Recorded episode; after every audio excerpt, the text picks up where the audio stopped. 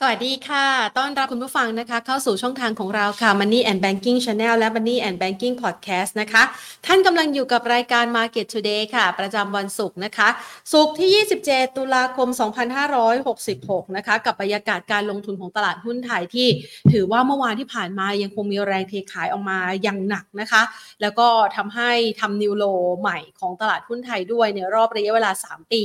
ในขณะเดียวกันค่ะแรงขายก็ยังดูไม่ค่อยเสด็จน้ำสักเท่าไหร่นะคะในวันนี้เนี่ยยังมีแรงขายที่ผ่อนออกมาอยู่อย่างต่อเนื่องนะคะถึงแม้ว่าในช่วงเช้าเนี่ยจะมีจังหวะของการรีบาวขึ้นไปประมาณสิบสองจุดก็ตามแต่ว่าระหว่างวันเนี่ยมันก็เคลื่อนไหวทั้งในแดนลบและแดนบวกนะคะจุดต่ำสุดเนี่ยมีการปรับตัวลดลงไปอีกสักประมาณห้าจุดโดยประมาณค่ะในขณะที่ภาพรวมของการลงทุนนะคะเราจะเห็นได้ว่าช่วงเวลานี้เนี่ยนักลงทุนอาจจะรู้สึกไม่ค่อยมั่นใจกับการลงทุนสักเท่าไหร่โดยจุดต่ำสุดที่ทำไว้ในช่วงเช้าที่ผ่านมานะคะที่ระดับ หนึ่งพันสามร้อยหกสิบหกจุดหนึ่งเก้า จุดติดลบไปห้าจุดนะคะในขณะที่จุดสูงสุดของวันในช่วงเช้าที่ผ่านมาก็คือเปิดตลาดมีแรงซื้อกลับคืนมาทันทีนะคะบวกขึ้นไปที่ สิบสองจุดหนึ่งสี่ จุดมา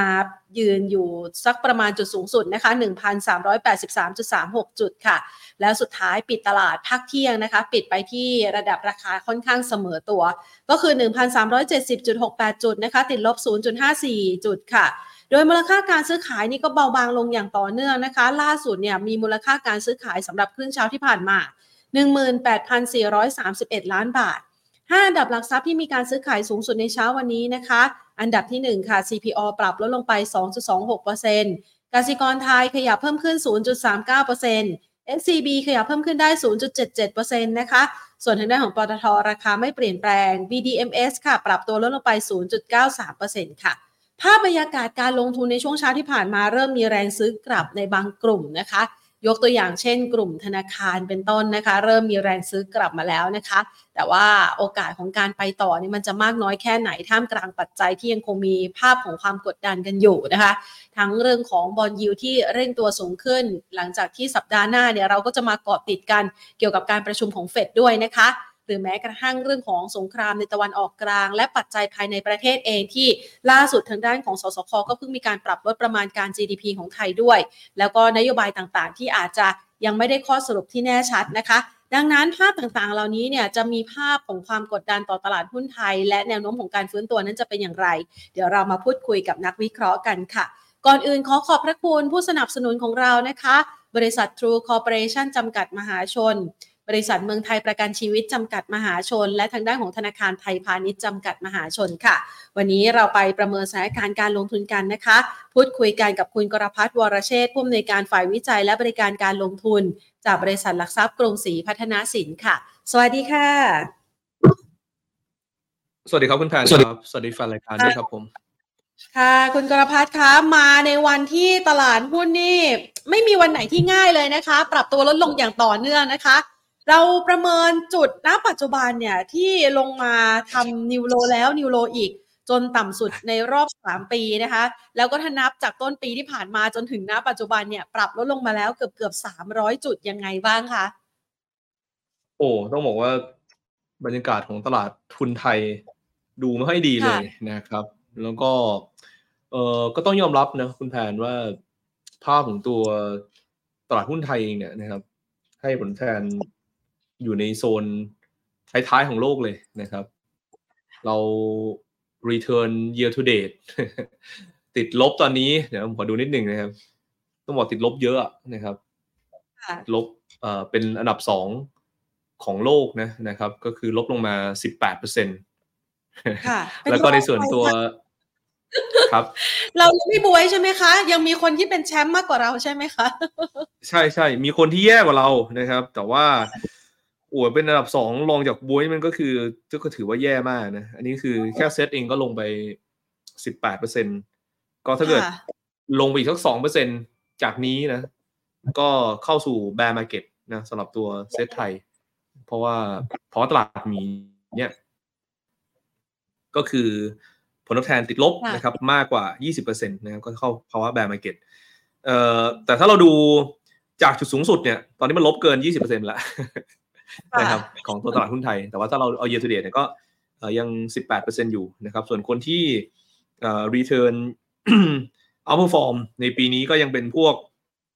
เอ่อตลาดหุ้นเพื่อนบ้านเรานะลาวนะครับตลาดหุ้นลาวเนี่ยขึ้นมา ห้าสิบเปอร์เซ็นต์ แล้วก็เป็นพวกเอ่อตลาดพวกนอร์ทเอเชียบางประเทศนะไอ้ตลาดนอร์ทเอเชียบางประเทศแล้วก็ในส่วนตัวพวก Nasdaq อะไรพวกเนี้ยก็ยังเป็น return ที่ที่เป็นบวกอยู่นะครับในขาของเราก็อยู่ในหมวด underperform เอ่อต้องกลับมาดูแบบนี้ครับคุณแพนว่า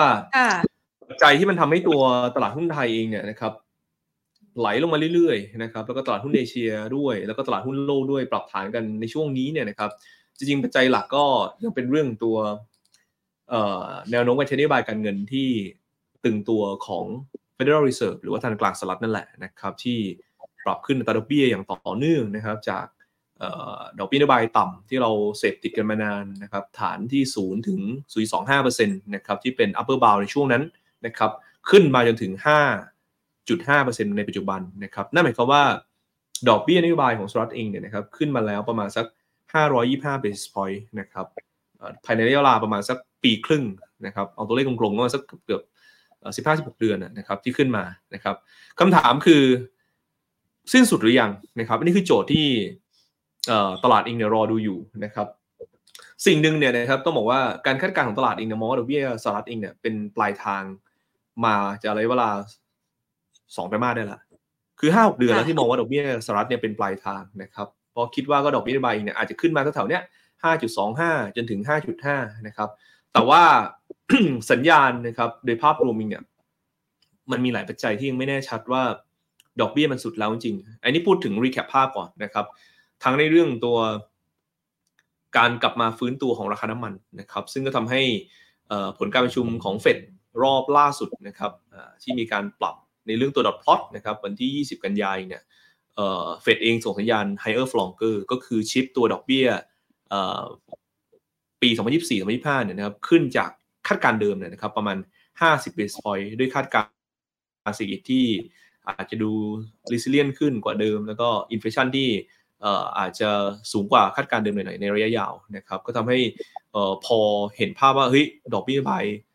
มันจะไม่ได้ลงเร็วขนาดนั้นเลยเหรอชิปมาห้าสิบ basis point เนี่ยเราเห็นเลยว่าตัวบอลยูสหรัฐเองจาก สี่จุดสอง เนี่ยขึ้นมาห้าสิบ point อย่างรวดเร็วครับ สี่จุดเจ็ด สี่จุดแปด เนี่ยขึ้นมาใหม่เลยนะครับแล้วก็มาซ้ำเติมในเรื่องตัวภาวะความเสี่ยงต่อสงครามฮามาสนะครับอิสราเอลก็ทำให้ยิวเนี่ยกระแทกขึ้นไปอีกนะครับตั้งแต่ห้าเปอร์เซ็นต์กว่าๆนะครับเอ่อแต่สิ่งหนึ่งที่มันเริ่มมีสัญญาณออกมาในช่วงมาสักหนึ่งเดือนเศษๆแล้วแหละนะครับหลังจากที่เฟดส่งสัญญาณให้ฟลองเกอร์ไปสักสองสัปดาห์นะครับผู้หนุนด้วยการเงินของสหรัฐโดยส่วนใหญ่เนี่ยเริ่มออกมาแตะเบรกนะว่าดอกเบี้ยนโยบายเองอาจจะถึงจุดสูงสุดแล้วนะครับคุณแพนเห็นว่าไอ้การคาดการณ์ว่าดอกเบี้ยจะขึ้นอีกครั้งหนึ่งของ Federal Reserve จากดอทพลอตเนี่ยเอ่อคณะกรรมการสิบสองท่านนะครับมองว่าอาจจะขึ้นเจ็ดท่านเนี่ยมองว่าถึงแล้วนะครับซึ่งสิบสองกับเจ็ดเนี่ยถ้าเปลี่ยนใจทั้งสามคนปรึงเนี่ยก็คือดอกเบี้ยสุดละถูกมั้ยครับแล้วก็ในช่วงที่ผ่านมาเนี่ยคณะกรรมการหลายๆท่านดูเหมือนจะออกมาเงียบหมดเลยปรึงจนไปถึงโรมพาเวลเนี่ยครับเป็นคนสุดท้ายที่พูดก่อนช่วง Silent Period นะก็พูดนะครับว่าบอนด์ยูที่สูงแบบนี้นะครับมันเพียงพอที่จะคุมอินเฟลชั่นเพียงพอที่ทำให้ตัวสินทรัพย์เองเนี่ยชะลอความร้อนแรงได้แล้วนะครับเพราะฉะนั้นเนี่ยตัวนี้มันอิมพลายภาพว่าดอกเบี้ยวันที่หนึ่งพฤศจิกายนเนี่ยเขาน่าจะตรึงนะครับแต่ว่าจงเพลเองเนี่ยเขายังออกลูกกักพูดง่ายๆว่าเขายังไม่ได้ฟันธงไปเลยว่าดอกเบี้ยมันสุดก็คือเขาบอกว่าถ้าเศรษฐกิจมันเรียกไปเนี่ยมันยังแข็งแรงนะครับดูรีซิเลียนมากๆก็ต้องยอมรับว่าดอกเบี้ยก็อาจจะต้องขยับขึ้นอีกก็ได้นะครับขึ้นอยู่กับตัวเลขเป็นหลักมันก็เลยเป็นที่มาครับว่าความผันผวนบอนด์ยิลด์เนี่ยนะครับแม้ว่ายิลด์ระดับ ห้าเปอร์เซ็นต์ คนก็มองว่าให้มัน attractive มากเลยแต่ว่าแรงซื้อที่ทำให้ตัวยิลด์ลงเรื่อยๆก็ยังไม่เกิดเพราะว่าสัญญาณของผู้นำใบการเงินเนี่ยมันยังไม่ชัดมากนะนะครับเอ่อผมเลยคิดว่าจริงๆแล้วเนี่ยเรามีโอกาสที่เห็นภาพเนี่ยนะครับมีความชัดเจนมากขึ้นก็คือหนึ่งพฤศจิกายนนี่แหละนะครับรอวอร์ดิ้งของเฟดนะครับเอ่อแต่ว่า สองถึงสาม วันที่ผ่านมาเนี่ยเราเห็นภาพนึงครับว่าบอนด์ยิลด์มันเร่งตัวขึ้นมาเนี่ยดูเหมือนจะมารับกับเรื่องตัวเอ่อสี่สหรัฐนะครับมากพอสมควรเป็นเหมือนกันเพราะว่า จี ดี พี เมื่อวานนะครับ จี ดี พี ไตรมาสสามนี่นะคอนเซนซัสก็มอง สี่จุดห้า นะนะครับแต่ว่าถ้าใครจำได้ก่อนหน้านู้นเนี่ยนะครับเอ่อตัว จี ดี พี now Fed Atlanta เนี่ยมัน imply ภาพว่าสี่สหรัฐไตรมาสสามเนี่ยอาจจะโตถึง ห้าจุดสี่เปอร์เซ็นต์ นะครับ คิว ออน คิว เอ่อ annualize นะครับซึ่งเป็นตัวเลขที่สูงกว่านักเศรษฐศาสตร์คาดการณ์ไว้มากเลยนะครับมันก็ทำให้ตลาดอีกเนี่ยมองว่าถ้าเศรษฐกิจมันแข็งแรงแบบนั้นมันจะกลายเป็นว่าเฟดเองอาจจะยังไม่หยุดขึ้นดอกเบี้ยนะครับพอประกาศออกมา จี ดี พี เองดีกว่าตลาดคาดจริง สี่จุดเก้าเปอร์เซ็นต์ year year annualize นะครับเอ่อ คิว แอนด์ คิว annualize แต่ว่าคุณแม่เห็นภาพนึงว่าเอ้ยการ cover position กลับของตัวพันธบัตรเกิดขึ้นเพราะว่าตัวเลขไม่ได้พุ่งไปเกิน ห้าเปอร์เซ็นต์ นะครับแล้วก็สัญญาเนี่ยเรื่องภาคแรงงานนะครับคนตกงานเรื่องเอ่อมากกว่าค่าเฉลี่ยสี่สัปดาห์ล่าสุดนะครับก็ซ้อนว่าภาคแรงงานเริ่มแผ่วลงนะครับเอาลุคของตัวเทคคอมพานีขนาดใหญ่ก็ออกมาในภาพเดียวกันนะอิมพลายภาพว่าเฮ้ยแนวโน้มรายได้ในช่วงควอเตอร์สี่มันอาจจะไม่ได้สูงเหมือนไตรมาสสามนะครับตอนนี้ตลาดกำลังเริ่มตีความครับว่าเฮ้ยสี่สหรัฐเองเนี่ยอาจจะพีคแล้วอาจจะพีคแล้วนะคุณแพทย์พีคแล้วต่อไปก็คือสิ่งที่เราต้องการก็คือให้ซอฟต์ลงนะครับเพราะฉะนั้นเนี่ยผมอยากให้ทุนจับตาดูนะครับว่าคลื่นของตลาดคลื่นของการลงทุนเองเนี่ยมันอาจจะเป็นการปรับฐานในขาปลายแล้วนะครับแต่ว่ารอสัญญาณชัดๆนะครับนะครับชัดๆจากเฟดสักนิดนึงออกลูกโดวิชหน่อยๆว่าเอ้ยยิวระดับนี้ดอกเบี้ยตัวนี้มันเหมาะสมแล้วเนี่ยถ้าพูดมาแบบนี้นะครับคนจะกล้าซื้อพันธบัตรมากขึ้นแล้วยิวมันจะเริ่มซอฟต์ลงมานะครับนั่นจะทำให้การกระแทกของตลาดที่ไหลลงมาเรื่อยๆนะครับภายในระยะเวลาสักสามสัปดาห์ที่ผ่านมาเกิดจากยิวที่มันวิ่งเร่งขึ้นมานะครับในระดับประมาณสักเจ็ดสิบถึงเอ่อเก้าสิบ basis point ในช่วงระยะเวลาแค่ สามถึงสี่ สัปดาห์เนี่ยนะครับมันจะทำให้ตัวแรงกดดันต่อ equity market เนี่ยนะครับลดลงในแง่มุมไหนนะครับแน่นอนครับเวลาเราลงทุนเนี่ยเราจะเทียบ asset หลักๆก็คือ safe haven ใช่มั้ยครับสินทรัพย์ที่มีความปลอดภัยสูงนะครับกับสินทรัพย์ที่มีความเสี่ยงนะครับซึ่งตลาดหลักของโลกมันก็คือตลาดหุ้นกับตัวตลาดพันธบัตรนะครับคือยิวพันธบัตรซึ่งมีความเสี่ยงน้อยกว่ามันสูงมากแต่ว่าตลาดหุ้นเองเนี่ยนะครับมันควรจะมียิวมากกว่าเพราะสินทรัพย์มันมีความเสี่ยงมากกว่านะครับแต่การที่ยิวมันขึ้นมาเร็วนะคุณแพนแก็บของตัว risk premium ของขาย equity ที่เราเรียกว่า equity risk premium หรือว่า earning yield gap เนี่ยเอ้ยมันแคบลงมามากๆเร็วจนที่ earning มันก็คงไปหาอะไรมาเติมให้ไม่พอนะครับเพราะฉะนั้นก็หมายความว่าทางเดียวคือเอ่อดัชนีก็ต้องถูกลงไปอีกนะครับถูกไหมครับเพื่อชดเชยในส่วนตัวยิวมันก็เลยทำให้ตัวตลาดหุ้นโลกมันเกิดแรงกระแทกลงมาอย่างต่อเนื่องนะครับเอ่อถามว่ามันมีอะไรซ่อนในกอไผ่ที่เราต้องกังวลไหมว่าเศรษฐกิจมันจะเป็นภาพของการเอ่อ turn down นะครับหรือ economic slow down แบบแบบเร่งตัวจนทำให้เกิด hard recession เนี่ยถ้าดูจากรูปการณ์ปัจจุบันเนี่ยมันก็ยังไม่ได้เห็นเอ่อโอกาสในลักษณะนั้นมากนักนะครับยังเป็นภาพที่สีสลัดเองนะจะค่อยๆซอฟลงมากกว่าเพราะฉะนั้นในช่วงไปเนี่ยนะครับสีสลัดที่เป็นข่าวร้ายนั่นอ่อนก็จะกลายเป็นภาพบวกของการลงทุนเพราะว่าตลาดจะมี confidence มีความเชื่อมั่นมากขึ้นว่าเอ่อ yield peak ดอกเบี้ยนโยบาย peak ไปแล้วนะครับแล้วก็แน่นอนครับการเคลื่อนย้ายเงินทุนนะครับในเอ่อวงจรแรกเนี่ยมันจะเข้าตัวพันธบัตรก่อนเพราะว่า yield มันสูงมากๆเลยแล้วมันดูเหมือนจะเป็นสินทรัพย์ที่เอ่อมีความเสี่ยงน้อยนะครับตัวพันธบัตรรัฐบาลเนี่ยนะครับเทียบกับตัวสินทรัพย์เสี่ยงนะครับจนยิวมันเริ่มลดระดับลงมาระดับนึงมีศิลปะมากขึ้นเนี่ยตลาดหุ้นก็อาจจะเป็นอะไรที่นักทุนเองเริ่มนะครับวางโพซิชั่นมากขึ้นแล้วตลาดก็จะเริ่มมีการฟื้นตัวที่มีศิลปะมากขึ้นนะครับเอ่อผมเห็นในขางตัวอัพไซด์ใน medium to long term ของตลาดทุนสินทรัพย์เสี่ยงตอนนี้กว้างมากนะครับกว้างมากนะครับไม่แน่ใจว่าผมสามารถแชร์อะไรบางอย่างได้ไหมครับคุณแพนขออนุญาตได้เลยค่ะไม่แน่ใจว่าทีมงานล็อกหรือเปล่าอ่าไม่ได้ล็อกนะผมขอแชร์นะครับอ่าเปิดได้เลยคุณท่านเห็นภาพใช่ไหมครับอ่านะครับอ่าเรามาดูกันนะครับว่าตลาดหุ้นไทยนะครับอ่าตอนนี้เมื่อกี้เราไล่ไปแล้วว่ามันใกล้ๆจุดที่เอ่อบอนด์ยิลด์มันอาจจะพีคไปแล้วนะครับสีสลัดเนี่ยควอเตอร์สามเนี่ยน่าจะพีคแล้วแหละจากจุดนี้ไปมีแต่ทรงกับค่อยๆชะลอลงมานะครับเพราะฉะนั้นในภาพรวมเนี่ยยิลด์นะครับหรือว่าดอกเบี้ยก็คงไม่สูงไปกว่าตรงนี้มากนะแล้วก็ถ้าเกิดหนึ่งพฤศจิกายนเนี่ยก็ส่งสัญญาณดีๆหน่อยนะครับเอ่อสินทรัพย์เสี่ยงนะครับสินทรัพย์อื่นๆรวมถึงพันธบัตรด้วยเนี่ยซึ่งเป็นตลาดแรกๆที่เงินจะเข้าเนี่ยมันน่าจะมีภาพที่เริ่มให้ผลตอบแทนเป็นบวกได้นะอย่าลืมว่าตัวพันธบัตรรัฐบาลของโลกเองเนี่ยให้ผลตอบแทนติดลบมาสามปีนะนะครับเพราะว่าเอ่อภาพของตัวอินเฟลชั่นแล้วก็ expectation คนแหละที่คิดว่าดอกเบี้ยมันจะเริ่มขยับขึ้นนะครับสามปีแล้วปีหน้าจะเป็นปีที่พันธบัตรเริ่มให้ผลตอบแทนเป็นบวกนะครับราคาเริ่มขึ้นยิวเริ่มลงนะครับเช่นเดียวกับตลาดหุ้นก็ price in เรื่องละลายมากๆก็เริ่มกดโอกาสในเรื่องการวิเคราะห์ในขาการเก็งกำไรสภาพคล่องก่อนเส้นสีฟ้าๆเนี่ยคือ โอ ไอ หรือว่า Open Interest นะครับของเอ่อ Single Stock Future นะครับคุณแพทย์เห็นเลยว่าฐานนะครับของการลงทุนในรอบตั้งแต่ปีสองพันสิบเจ็ดต้นมาเนี่ยนะครับตั้งแต่เราเริ่มมาหนุน Single Stock Future ผ่านพวก Block Trade เนี่ยนะครับฐานของระดับการเก็งกำไรนะครับที่อยู่ในโซนล่างก็คือประมาณสักสองล้าน contract นะครับ คุณแพทย์เห็นว่าเวลาเราเก็งกำไรที่ไม่มากๆก็คือระดับสามล้านนะครับจนถึงช่วงสี่ล้านช่วงปีสองพันยี่สิบเอ็ดต้นปีนะครับต้องบอกว่าเป็นระดับที่เก็งกำไรสูงนะครับแล้วท้ายสุดเองนะครับพอตลาดมันเริ่มคอลเลกหรือว่าปรับฐานนะครับจากปัจจัยอะไรก็ตามแต่ฐานวันที่การลดลงมาของ อี วาย เนี่ยจะลงมาใกล้สองล้านครับอันนี้เป็นรอบแรกที่ลงมาใกล้สองล้านนะครับพอลงมาปุ๊บตลาดดีดเลยครับจริงๆตลาดดีดก่อนที่จะลงมาแตะสองล้านนะครับเนี่ยนะครับเห็นภาพว่าลงมาใกล้ๆสองล้านปุ๊บตลาดดีดละเพราะมันเป็นการเคลียร์ความเสี่ยงของคนเก็งกำไรหรือคนที่ใช้ leverage ออกไปมากแล้วนะครับพูดง่ายๆว่ามันโดนฟอร์สจนราคามัน discount เยอะนะครับมันจะเริ่มดีดอันนี้เป็นเวฟที่หนึ่งนะครับอ่ารอบที่สองก็คล้ายๆกันครับพอตลาดเริ่มฟื้นก็เริ่มมีการเก็งกำไรขึ้นมาอีกนะครับมาเกือบสามล้านคอนแทรคก็ลงมาอีกนะครับรอบนี้คือต่ำกว่าสองล้านได้ซ้ำไปและเช่นกันเห็นว่าเหลื่อมนิดนึงก็คือตลาดหุ้นไม่ได้รอให้แตะสองล้านนะตลาดหุ้นรีบาวก่อนนะครับรีบาวก่อนขึ้นมานี่เป็นเวฟที่สองนะครับไอ้นี่ผมยังไม่พูดนะครับเพราะมันเป็นสถานการณ์โควิด สิบเก้า หอข้ามไปก่อนนะครับแล้วก็เวฟที่สามก็คือช่วงนี้นะครับที่ลงมาแตะนะครับแล้วก็ดีเนี่ยคล้ายๆกันนะครับซึ่งสามครั้งนี้นะคุณแพนทราบไหมครับว่าคือถ้ามันไม่เป็นวิกฤตแรงๆแบบโควิด สิบเก้า อะไรพวกเนี้ยนะครับเอ่อตัวตลาดเองเนี่ยระดับการฟื้นตัวก็คือยี่สิบเจ็ดวันจนถึงสี่สิบสองวันถ้าเป็น average ก็สามสิบหกวันนั่นหมายความว่าตลาดหุ้นเนี่ยฟื้นตัวระดับประมาณสักสองเดือนนะครับสองเดือนจากที่เคลียร์เลเวลเลทลงมาใกล้ๆสองล้านนะครับแล้ว average return คือ เจ็ดจุดแปดเปอร์เซ็นต์ นะครับเพราะฉะนั้นตัวเนี้ยบอกว่า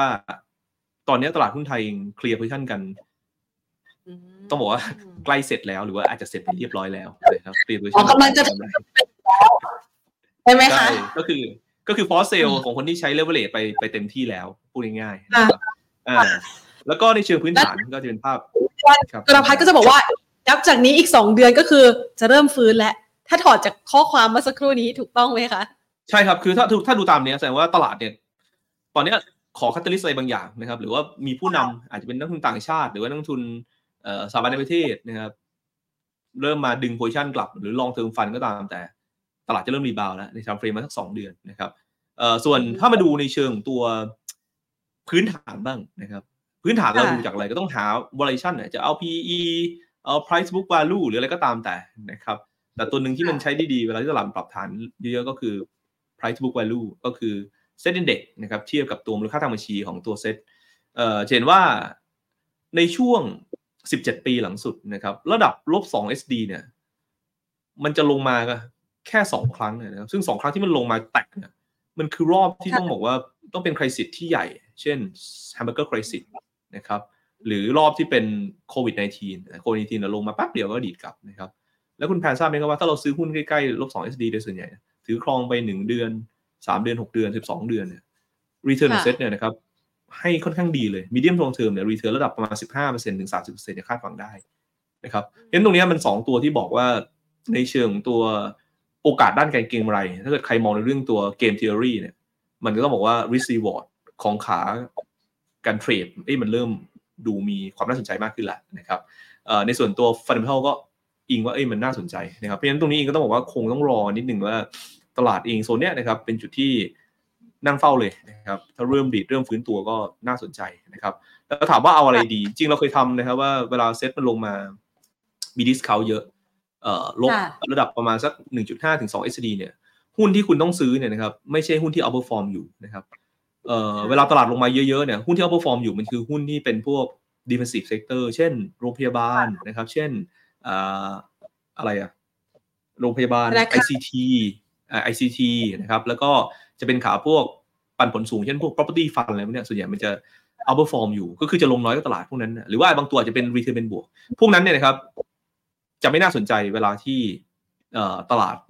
ลงมาในระดับ ลบหนึ่งจุดห้า ถึง สอง เอส ดี เพราะอะไรรู้ไหมครับเพราะเวลาตลาดกลับเนี่ยตลาดจะดึงหุ้นที่ลงมาลึกครับในหมวดปิโตรเคมีแพคเกจจิ้งนะครับธนาคารพาณิชย์ค้าปลีกนะครับ property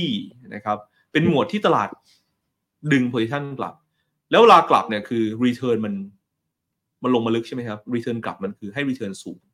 นะครับเราลองทำดูในระดับหนึ่งปีเนี่ย return คือ ยี่สิบห้าเปอร์เซ็นต์ ถึงเอ่อ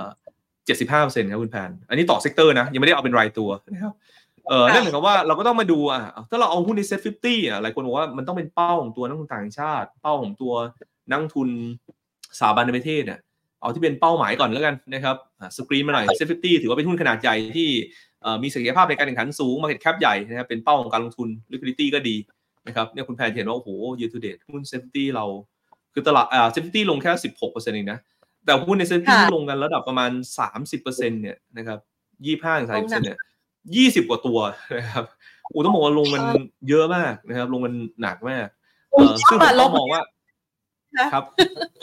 ลงยับเออลงเรียกลงยับไปเลยผมก็เลยบอกบอกว่าจริงๆตรงนี้นะครับถ้าเรามีเอ่อมีเงินแล้วอยากจะลงทุนเนี่ยก็เป็นโอกาสนะครับพวก จี พี เอส ซี เนี่ยเราสกรีนให้เราพยายามเลือกหุ้นที่เอาลุกเอ่อหุ้นมัน price in ปัจจัยลบไปมากแล้วมันเป็น value zone แล้วก็เอาลุกเนี่ยมันฟื้นตัวได้ตามอุตสาหกรรมตามเศรษฐกิจของมันเองนะครับก็จะมี จี พี เอส ซี ไอ วี แอล เอส ซี บี Packaging Global นะครับ Gold Energy ซี พี โอ อะไรพวกเนี้ยนะครับน่าสนใจอันนี้ก็ผมให้เป็นไอเดียแล้วกันนะครับเพราะฉะนั้นผมพูดกับนักทุนแบบนี้ว่าตรงเนี้ยเอ่อผมคงไม่ฟันธงหรอกว่าเซตมันบอททอมแล้วหรืออะไรก็ตามแต่นะครับเพราะว่าเวลาเราจะบอกว่ามันบอททอมไม่บอททอมเนี่ยเราจะพูดได้ก็ต่อเมื่อเราเห็นเชฟของการฟื้นตัวไปแล้วระยะเวลานึงนะครับแต่เวลาเราเจอสถานการณ์อย่างเงี้ยเราก็ต้องกลับมานั่งดูว่าเออเฮ้ยจากข้อมูลที่เรามีอยู่เนี่ยนะครับเอ๊ะมันก็ต้องบอกว่าโซนนี้ทั้งในเรื่องระดับการเก็งกำไรมันก็ถูกลดมาจนเหือดแล้วนะนะครับถือว่ามากพอสมควรแล้วนะครับแล้วก็ในเรื่องตัว valuation เชิงพื้นฐานก็ค่อนข้างถูกก็อาจจะมองว่าเอ่อค่อยๆสะสมนะครับหรือเปล่าหรือว่าเอ้ยถ้ามันเริ่มเห็นการรีบาวด์ก็อาจจะเป็นโอกาสว่าเออเซตอาจจะมีรอบของการฟื้นตัวครับครับเมื่อสักครู่นี้ฟังมาเนี่ยนะคะแล้วก็จับมาบางตัวเลขที่เมื่อสักครู่คุณกรพัฒน์ให้ไว้นะคะว่าโอกาสของการฟื้นตัวเนี่ยจะระดับ ลบสอง เอส ดี เนี่ยนะคะมันมีหลายตัวเลขอะตั้งแต่ระดับหลักหน่วยนะ เจ็ดเปอร์เซ็นต์ เศษใช่ไหมคะไปจนถึง สิบห้าเปอร์เซ็นต์ สามสิบเปอร์เซ็นต์ ถ้ามองคำนวณเป็นภาพรวมดัชนีนั่นหมายความว่าณต่อจากนี้เนี่ยมันก็มีโอกาสที่จะฟื้นตัวเหมือนกันนะคะเราเผยเราประเมินกรอบเอาไว้ยังไงบ้างคะดาวไซด์จากนี้ลึกไหมแล้วโอกาสของการปรับเพิ่มขึ้นเนี่ยอยู่ในระดับสักกี่เปอร์เซ็นต์คะหลังจากที่ตลาดหุ้นไทยลงมาค่อนข้างจะลึกมากแล้วด้วยอะค่ะครับเอ่อในเชิงเทคนิคเนี่ยนะครับพอเซตมันหลุดบริเวณ หนึ่งพัน เอ่อห้าร้อยแปดสิบมาเนี่ยจริงๆก็จะมีแนวรับแถวๆหนึ่งพันสามร้อยห้าสิบนะครับแล้วก็หนึ่งพันสามร้อยยี่สิบแปดนะคุณแพนแถวๆนั้นนี่ก็เป็นแนวรับถัดไปในเชิงเทคนิคนะครับแล้วก็ต้องบอกว่ามันก็แมทชิ่งกับตัวเอ่อในเชิงพื้นฐานด้วยเมื่อกี้เพราะฉะนั้นผมว่าแถวๆเนี้ยเซตใกล้ๆฟื้นนะครับแล้วก็ผมมองแบบนี้คุณแพนว่าถ้าเป็นไปตามที่คิดเนี่ยนะครับผมคิดว่าเซตเองเนี่ยแถวๆเนี้ยถ้าลึกกว่านี้หน่อยก็แถวๆสักหนึ่งพันสามร้อยห้าสิบ หนึ่งพันสามร้อยยี่สิบแปดเนี่ยมันต้องเริ่มมีรอบเด้งๆแรงๆแล้วนะครับซึ่งมันอาจจะเริ่มเด้งแต่วันนี้เลยก็ได้นะเพราะอะไรรู้ไหมครับเมื่อกี้ผมพูดไปตอนแรกว่าเวฟแรกเนี่ยเงินมันจะเข้าตัวพันธบัตรนะคุณแพนทราบไหมครับว่าที่เราคุยกันอยู่ตอนเนี้ยนะครับที่เราคุยกันอยู่ตอนเนี้ยเออหลายคนบอกว่าเอ่อไทยไม่มีเสน่ห์โฟลว์ไม่เข้าอะไรอย่างเงี้ยนะครับพอมันเริ่มเคลียร์หลายเรื่องออกไปนะครับแล้วก็รวมถึงตัวสัญญาณของตัวนโยบายการเงินของแบงก์ชาติก็เริ่มชัดขึ้นว่าดอกเบี้ยนโยบายเราน่าจะถึงจุดที่เหมาะสมแล้วระดับหนึ่งก็มาถึง terminal rate หรือปลายทางเรียบร้อยแล้วแล้วก็โครงสร้างเศรษฐกิจก็เริ่มมีการฟื้นตัวจากพวกเอ่อภาคการส่งออกฟื้นตัวมาสักสอง สอง สองเดือนติดแล้วนะครับเอ่อคุณแพรทราบไหมครับว่าตอนเนี้ยที่เราคุยกันอยู่เนี่ยเงินเข้าตัวพันธบัตรรัฐบาลไทยนะครับช่วงอัปเดตถึงบ่ายโมงสี่สิบห้าเนี่ย ห้าพัน กว่าล้านบาทนะครับวันนี้เขาซื้อไป ห้าพัน ล้านบาทนะเออนะครับนั่นหมายความว่าอะไรครับเฮ้ยมันอาจจะเริ่มแบบเริ่มมีการวางโพซิชั่นกันในเรื่องการ search for yield กันเกิดขึ้นแล้วนะครับนี่คือภาพที่ผมพยายามจะไล่เรียงเพราะฉะนั้นตลาดหุ้นไทยก็อาจจะใกล้ๆเหมือนกันนะครับโดยเฉพาะเนี่ยถ้าเราไปดูเอ่อตลาดเพื่อนบ้านตอนนี้ตลาดหุ้นจีนหางเส็งเองเนี่ยเริ่มดีดเร่งขึ้นนะครับจีนขึ้นมาเกือบ หนึ่งเปอร์เซ็นต์ทางเซ็นขึ้นมา สองเปอร์เซ็นต์ นะครับเอ่อก็ยังเก่งเรื่องของตัวซิมูลัสเพิ่มเติมต่อแล้วก็หลายคนที่เอ่อเข้าใจนะครับในเชิงสตรัคเจอร์ของตัวแมโครอีโคโนมิกก็จะทราบว่าสีไทยเนี่ยมีความเชื่อมโยงกับจีนสูงนะครับแล้วก็หนึ่งในอินดิเคเตอร์ที่เราเอาไว้ดูว่าถ้าจีนสองเซกเมนต์นี่มันฟื้นมันจะดึงในเรื่องตัวการค้าระหว่างประเทศการส่งออกไทยเนี่ยดีขึ้นแบบนี้สำคัญก็คือหนึ่ง retail sale ซึ่งขา retail sale เนี่ยมันเริ่มกระเตื้องขึ้นมา สองถึงสาม เดือนแล้วมันก็อิมพลายภาพว่าไอ้สองเดือนที่ผ่านมาเนี่ยทำไมส่งออกเราถึงฟื้นเป็นบวกนะครับแต่ขาหนึ่งมันยังไม่ฟื้นคือตัว investment ซึ่งตอนนี้จีนกำลังจะทำขาย investment investment เนี่ยนะครับมันมี impact ต่อตัวส่งออกไทยเนี่ยค่า square นะครับ ศูนย์จุดห้า ต้องบอกว่า impact มากมีนัยยะมากนะครับเพราะฉะนั้นถ้าเกิดเขาเริ่มลงทุน ไซเคิลใหม่ส่งออกใครจะรีบเปร่งขึ้นอีกผมเลยคิดแบบนี้ครับคุณแพนว่าจริงๆเนี่ยตอนนี้มันดูหดหู่นะดูตลาดเนี่ยเฮ้ยแต่มองไปแล้วมันมันเหมือนกับว่าจริงๆควอเตอร์สี่เนี่ยมันก็เป็นช่วงที่เศรษฐกิจไทยต้องโตสูงอ่ะนะครับทั้งจากฐานต่ำแล้วก็การฟื้นตัวของไซเคิลการส่งออกแล้วก็เศรษฐกิจของ เอ ซี ด้วยนะครับขณะที่ภาคบริการก็ดูจะเร่งขึ้นในช่วงควอเตอร์สี่อยู่แล้วนะครับผมเลยคิดว่าตัวตลาดหุ้นไทยน่าจะฟื้นได้ถ้าให้กรอบนะครับดูนะวันนี้เลยเนี่ยผมคิดว่ากรอบล่างของเซ็ตเผื่อว่ามันมีแรงกระแทกอะไรเพิ่มเติมเลยผมคิดว่าเอ่อหนึ่งพันสามร้อยห้าสิบ หนึ่งพันสามร้อยยี่สิบแปดก็น่าจะเป็นเลเวลที่เอ่ออาจจะเป็นโซนฐานของตลาดแต่ถ้าดูในเรื่องตัว พี บี วี สองเท่านะของตัวเซ็นเด็กรอบสิบเจ็ดปีเนี่ยดัชนีจะอยู่ในกรอบ พี บี วี ลบสอง เอส ดี เนี่ยก็คือเอ่อ หนึ่งพันสามร้อย เอ่อ หกสิบ ถึง หนึ่งพันสามร้อยยี่สิบ จุดกรอบนี้ก็จะแมทกันพอดีกับแนวรับเชิงเทคนิคสองแนวที่ให้ไปนะครับส่วนการฟื้นตัวนะครับเมื่อกี้คุณแพนบอกว่าเอ้ยคุณคุณเอสบอกว่าเอ้ยมันมีตัวเลขการฟื้นตัวเนี่ยนะครับถ้าไปอิงการเคลียร์เลเวอเรจนะครับสองเดือนมันดี เจ็ดจุดแปดเปอร์เซ็นต์ นะครับแต่ถ้าอิงในเรื่องตัวเชิงฟันดาเมนทัลหน่อยนะครับจริงๆก็ใกล้กันนะสามเดือนถึงหกเดือนเนี่ยถ้าระดับที่เซ็ตกระแทกลงมานะครับในกรอบลบ หนึ่งจุดห้า เอส ดี จนถึงเกือบๆสอง เอส ดี เนี่ยรีเทิร์นมันอยู่ประมาณสัก หกถึงแปดเปอร์เซ็นต์ นะครับเพราะฉะนั้นก็หมายความว่าอย่างน้อยๆตลาดเองเนี่ยก็อาจจะฟื้นตัวได้ครับคุณแพนนะครับเราตีไปสักตัวเลขกลมๆ แปดเปอร์เซ็นต์ แล้วกันจากเลเวลนี้นะครับก็อาจจะขึ้นมาใกล้ๆบริเวณ หนึ่งพันห้าร้อย นะครับใกล้ๆ หนึ่งพันห้าร้อย หนึ่งพันสี่ร้อยแปดสิบ หนึ่งพันห้าร้อย เนี่ยเป็นระดับที่เราอาจจะพอคาดหวังการรีบาวด์ได้แต่ว่าถ้าจะไกลกว่านั้นเนี่ยนะครับมันต้องมีเอาลุกเชิงบวกที่เข้ามาซัพพอร์ตนะครับเช่นเฮ้ยโมเมนตัมสีมันฟื้นขึ้นมาแบบมีนัยสำคัญจริงๆเช่นแรงส่งจากจีนที่เข้ามาอะไรพวกนี้นะครับตลาดอาจจะไปได้ไกลกว่านั้นจริงผมพูดแบบตรงไปตรงมาว่าจริงๆปีเนี้ยเอ่อถ้าเราดูในแง่ตัวเลเวลของอินเด็กซ์อ่ะมันดูไม่น่าเป็นไปได้นะแต่ผมต้องบอกแบบนี้นะครับคือปีนี้ถ้าเกิดเซ็ตไทยเนี่ยกลับไปได้ไม่ถึงเอ่อ หนึ่งพันห้าร้อยห้าสิบ ถึง หนึ่งพันหกร้อย เนี่ยนะครับต้องบอกว่าน่าผิดหวังมากนะ เป็นปีที่น่าผิดหวังมากๆคือจริงๆเนี่ยผมคิดว่ามันมัน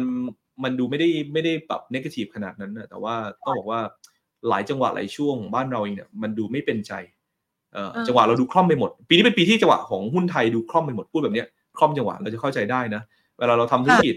บางทีเราเริ่มเปิดร้านค้าหรืออะไรนู่นนี่นะครับเปิดในจังหวะที่มันไม่ดีพอดีนะเหมือนเราคล่อมคนอื่นเขาอะนะครับช่วงที่เขาดีๆเราก็อยู่ในช่วงการ transition ด้านการเมืองแบบที่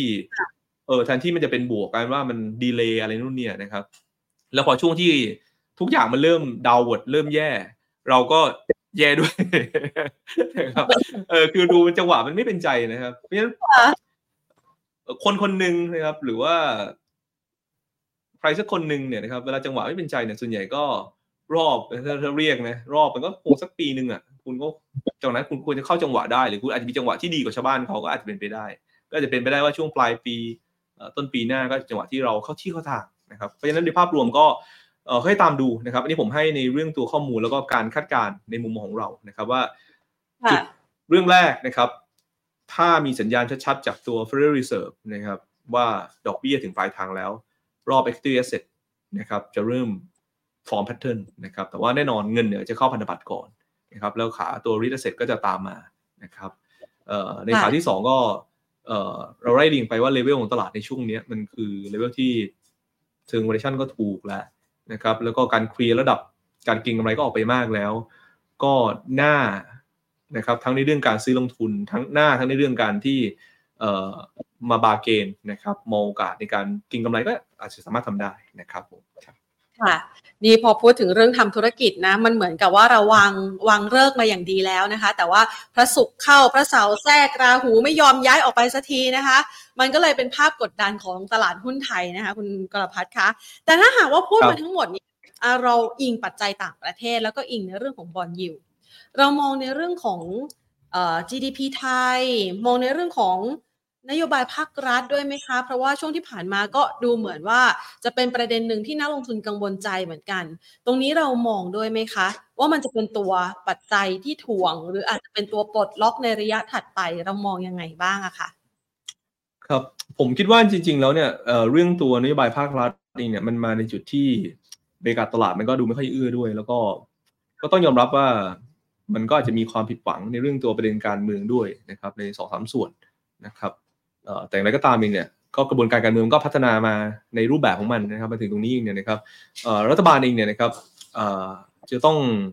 พยายามนะครับทำความเข้าใจกับตัวนักทุนนะครับให้ได้ชัดเจนขึ้นทั้งในเรื่องนโยบายที่จะขับเคลื่อนซึ่งมุมมองหลักๆเนี่ยเนื่องจากว่าในช่วงเจ็ดปีที่ผ่านมาแปดปีที่ผ่านมาเนี่ยนะครับเรื่องตัววงจรภาระหนี้ทั่วโลกมันสูงขึ้นนะครับในหลายปัจจัยทั้งในเรื่องตัวสถานการณ์โรคระบาดโควิด สิบเก้า ด้วยนะครับเพราะฉะนั้นต้องบอกว่าฐานะการคลังของรัฐบาลต่างๆก็แย่ลงนะครับแล้วก็หนี้ครัวเรือนในภาพรวมก็สูงขึ้นนะครับเศรษฐกิจในช่วงสิบปีหลังอันนี้ยอมรับแบบตรงไปตรงมาว่าของโลกนะครับมันเกิดจากการที่เรา enjoy กับวงจรดอกเบี้ยต่ำมาอย่างต่อเนื่องยาวนาน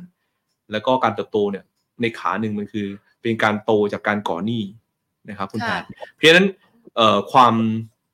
ถ้าเรามองกลับไปอ่ะสิบปีหลังเนี่ยนะครับความเฮลตี้ของบาลานซ์ชีทของธนาคารกลางต่างๆนะครับธนาคารกลางต่างๆเนี่ยมันแย่ลงกับทุกประเทศนะครับเพราะฉะนั้นพอมันถึงจุดตรงนี้เองเนี่ยนะครับมันเป็นเรื่องของการดีเบตแน่นอนนะครับว่าเออเฮ้ยมันสมควรไหมที่เราจะต้องใช้นโยบายที่มันใช้เม็ดเงินเยอะนะครับเพื่อกระตุ้นเศรษฐกิจในระยะสั้นนะครับอ่าซึ่งอันนี้มันแล้วแต่มุมมองละเพราะว่ามุมมองในขาแรกเนี่ยก็ต้องยอมรับว่าถ้าเราดูตัวเลข consumption โอ้มันโตมา ห้าเปอร์เซ็นต์ แล้วคุณแทนเออก็ต้องยอมรับว่า ห้าเปอร์เซ็นต์ มันก็สูงอะแล้วคุณจะมาบูสต์ consumption อีกมันก็ดูอาจจะเอ้ยจำเป็นหรือเปล่าที่จะมากระตุ้นระยะสั้นนะครับแต่ถ้าดูในองค์ประกอบหรือว่า component ในการบริโภคในรวมที่มันโตเนี่ยมันกลับว่ามันโตกับ segment ที่เป็นเอ่อ middle income to เอ่อ high income อ่ะนะครับคุณแพนพอนึกภาพออกใช่ไหมว่าเศรษฐกิจในกลุ่มฐานรากเองมันไม่ได้กระจาย consumption มันเขาแย่ลงหรือว่าเขาอาจจะเป็นกลุ่มที่เปราะบางนะครับค่อนข้างเยอะเพราะฉะนั้นเนี่ยมันก็เลยเป็นภาพที่เออถ้าเรามองในข่าวว่าเฮ้ยมันตัว C เนี่ยมันไม่ได้โตแบบกระจายนะมันก็อาจจะจำเป็นสำหรับรัฐบาลแล้วก็เป็นนโยบายที่เขาหาเสียงมาแล้วด้วยนะครับเพราะฉะนั้นผมคิดว่ารัฐบาลนะคงเดินหน้าทำแหละนะครับเพราะฉะนั้นทำยังไงให้เกิดประสิทธิภาพสูงสุดนะครับเนี่ยผมว่าเราต้องมานั่งดูนะครับซึ่งบทวิจัยของตัวกรุงศรีรีเสิร์ชที่ทำไว้ดีมากเลยนะครับว่าถ้ารัฐบาลจะเดินหน้าทำต้องทำยังไงนะครับก็ไปดูในเรื่องตัวรายได้ครัวเรือนเลยว่าเออรายได้ครัวเรือนแบ่งเป็นสเกลตั้งแต่ครัวเรือนละ หนึ่งหมื่น บาทต่อเดือน สองหมื่น สามหมื่น ห้าหมื่น เอ่อ เจ็ดหมื่น แสนนะครับอะไรเงี้ยนะครับแล้วก็การใช้จ่ายนะครับนะครับเอ่อเราพบว่าครัวเรือนที่มีรายได้ประมาณ ห้าหมื่น นะครับแต่ว่าการใช้จ่ายเนี่ยอยู่ในเลเวลแสนมีรายได้ ห้าหมื่น จ่ายแสนด้วยว่าคุณก่อหนี้มาใช้จ่ายนะครับแสดงว่ากลุ่มนี้เป็นกลุ่มเปราะบางแล้วก็ตรงจุดนะครับเปราะบางและตรงจุดนะครับเพราะฉะนั้นถ้าจะกระตุ้นก็ต้องอยู่ในสเกลตรงนี้เพราะฉะนั้นเนี่ยออปชันที่รัฐบาลทำมาสามแนวทางผมคิดว่าเขาก็ได้ข้อมูลจากแบงก์ชาติหลายๆฝ่ายนั่นแหละว่าเออมันต้องอยู่ในสเกลไหนนะครับก็หมายความว่าเอ่อคุณสามารถเลือกได้ว่าคุณจะให้คนที่มีรายได้ต่ำกว่า สองหมื่นห้าพัน หรือ ห้าหมื่น เนี่ยคุณต้องเลือกละซึ่งพวกนี้อยู่ในกรอบอยู่ในกรอบตรงนี้เลยว่าเอ้ยถ้าทำตรงเนี้ยเอ่อประสิทธิภาพของนโยบายน่าจะเต็มที่นะครับก็จะลดในเรื่องปริมาณการใช้เงินไปจากเดิมทีต้องใช้ประมาณสัก ห้าแสน เอ่อ หก ห้าแสนเก้าหมื่น เนี่ยอาจจะลงมาสัก สี่แสนเก้าหมื่น หรือว่าจะสัก สี่แสน ต้นๆหรือว่าจะเหลือสัก สามแสน อันนี้ก็แล้วแต่ว่าเอ่อเค้าเลือกออปชั่นไหนนะครับก็จะใช้เม็ดเงินน้อยลงแล้วก็ตรงจุดมากขึ้นนะครับส่วนในขาที่เอ่อเรากังวลกันอันนี้ผมว่าเรื่องเรื่องกังวลด้านเครดิตเนี่ยเอ่อมันเป็นภาพของระยะยาวนะครับคือในช็อตเทอมเองเนี่ยมันจะยังไม่เกิดหรอกครับคุณแพนนะครับต้องดูว่านโยบายพอใช้ไปนะครับมันกระตุ้นเศรษฐกิจได้มากน้อยแค่ไหนแล้วก็หนี้ที่ก่อเทียบกับการเติบโตเนี่ยเอ่อมันทำให้ตัวเอ่อภาระหนี้มันเด้งขึ้นอย่างมีนัยสำคัญหรือเปล่านะครับซึ่งถ้าเศรษฐกิจมันโตได้นะครับแล้วคุณก่อหนี้มานะครับฐานที่มันกว้างขึ้นก็อาจจะทำให้ตัวเอ่อนี่สาระ จี ดี พี มันจะลดต่ำลงหรือว่าอาจจะ stable อยู่ในระดับที่ควบคุมได้ก็ได้นะครับเพราะเพดานเราก็ปรับขึ้นไปแล้วจากสิบแต่ถ้าเราดูโพซิชั่นของรัฐบาลเนี่ยรัฐบาลเขามองไว้ว่ามันจะอยู่ในเลเวลประมาณสักหกสิบสี่ถึงหกสิบหกซึ่งก็ยังอยู่ในระดับวินัยทางการคลังนะครับแต่ว่ารัฐบาลเองจำเป็นมากๆเลยนะครับว่าคุณต้องบอกเนี่ย policy ชัดๆว่าคุณจะใช้ยังไงนะครับเลือกเอ่อตรงไหนที่มันตรงจุดนะครับอันที่สองก็คือคุณต้องเอ่อดูในเรื่องตัวข้อกฎหมายด้วยว่าทำได้ใช่มั้ยในลักษณะตัวเงินดิจิตอลนะครับข้อที่สามก็คือ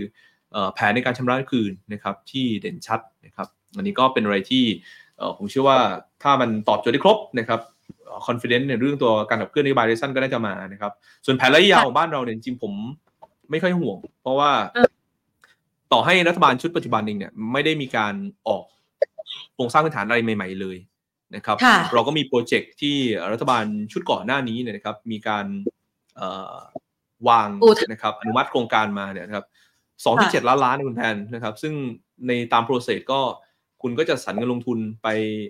ทำให้เสร็จเนี่ยนะครับในช่วงสามปีสี่ปีข้างหน้ามันก็ยกระดับศักยภาพการผลิตของเราขึ้นมาแล้วแต่ว่าถ้าเกิดโครงการอย่างพวกแลนด์บริดจ์ที่จะทำนะครับเรื่องการ